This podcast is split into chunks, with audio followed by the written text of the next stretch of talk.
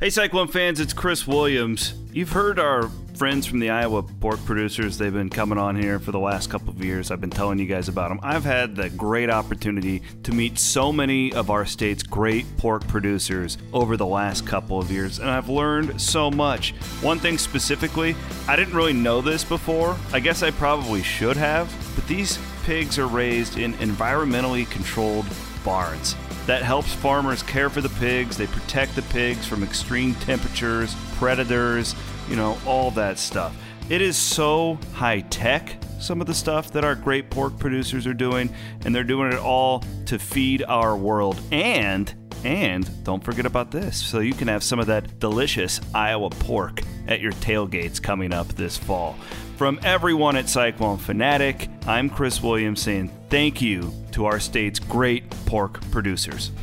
All right, guys. Weekly podcast today with Iowa State head coach Matt Campbell. Iowa State is coming off of that big win, obviously, over Louisiana Monroe.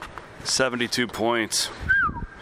Uh, eye opening game for the Cyclones. So, uh, coming up next, obviously, a road trip to Waco. Cyclones get Baylor. Uh, you can join us. We'll have a game watch with our friends from Wide Right and Natty Light coming up at Buzzard Billy's on Saturday for the 2:30 kick on ESPN. Um, all right, let's go. Iowa State head coach Matt Campbell. Check it out here on the Cyclone Fanatic Podcast Network. And I'm um, with Iowa State head coach Matt Campbell right now. Big one coming up on Saturday at Baylor, coach. But I did want to talk a little bit about the 72 point outburst on Saturday against Louisiana Monroe. And it, I don't know, it just looked to me like the offense.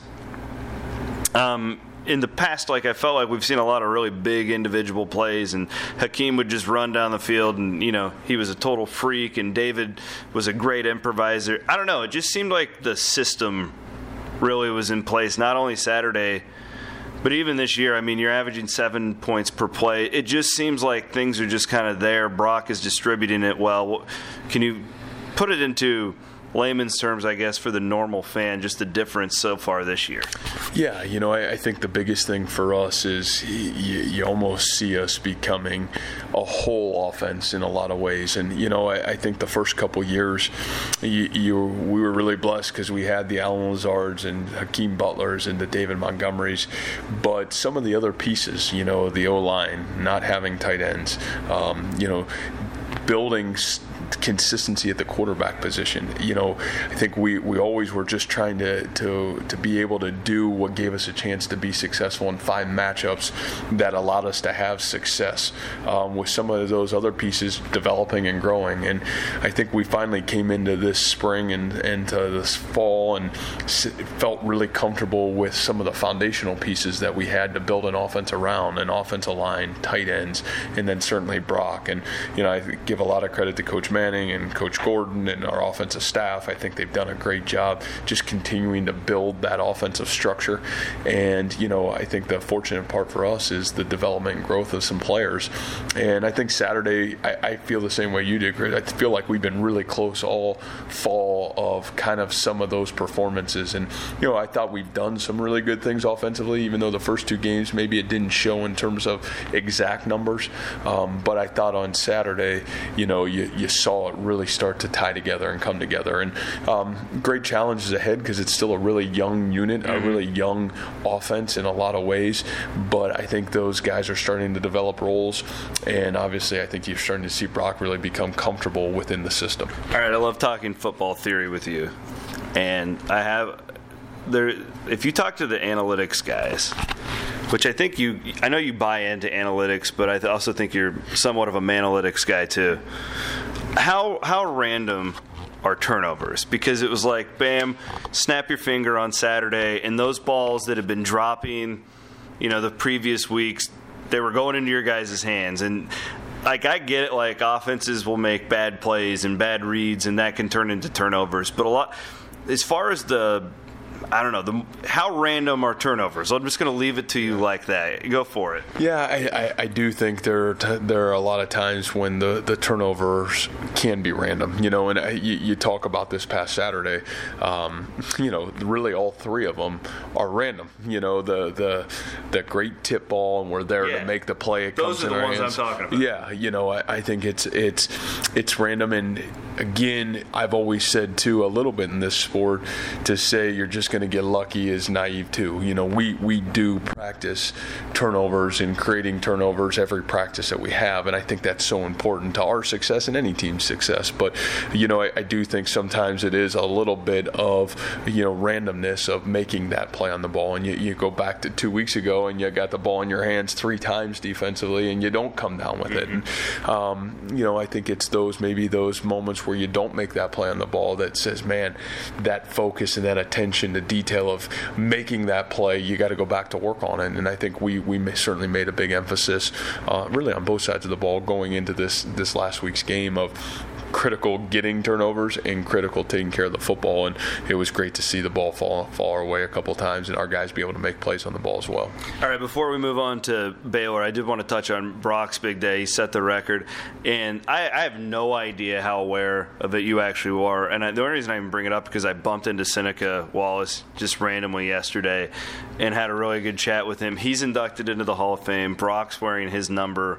Brock breaks his record on the day that Seneca's there to watch. Were you even aware that like Seneca was around it, that any of that was happening? Because it Seneca was pretty emotional when I talked to him about it and said it was almost storybook that he was able to sit there and watch that. No, you know, it, was it was fascinating. I knew Seneca was getting inducted into the Hall of Fame and, and actually saw Seneca right after the game. And, um, you know, I, I, thought it was really unique because as, as I saw Seneca walking downstairs and Brock was walking my way, I, I was thinking, man, there's two really special football players. Yeah. And I had literally had no idea, to, to be honest with you, even the number facet of what Brock did in the football game or didn't do in the football game, other than I thought he played a, a really good game. The the numbers of what he did until Sunday, and you know, and and then you you think about it, man. There's 15. There's there's you know these two great legends, and mm-hmm. both guys, um, you know, being able to be in the same place watching it happen. I, I think Seneca, and I, you've heard me say this, he's been such a he's been such a huge asset to us building this program since we've been here. Um, his willingness to be around willingness to be, be a part of this community. Um, our kids have such a great respect for who he is and what he's done. And, you know, to be able that to happen on, on a day where he's honored, I think really special for our football program. You made a you made a comment in your press conference today that I wanted to follow up on. You were talking about Brock and um, I, I, think you insinuated that you wanted him to go down and take fewer hits, but you know Brock, he's not going to.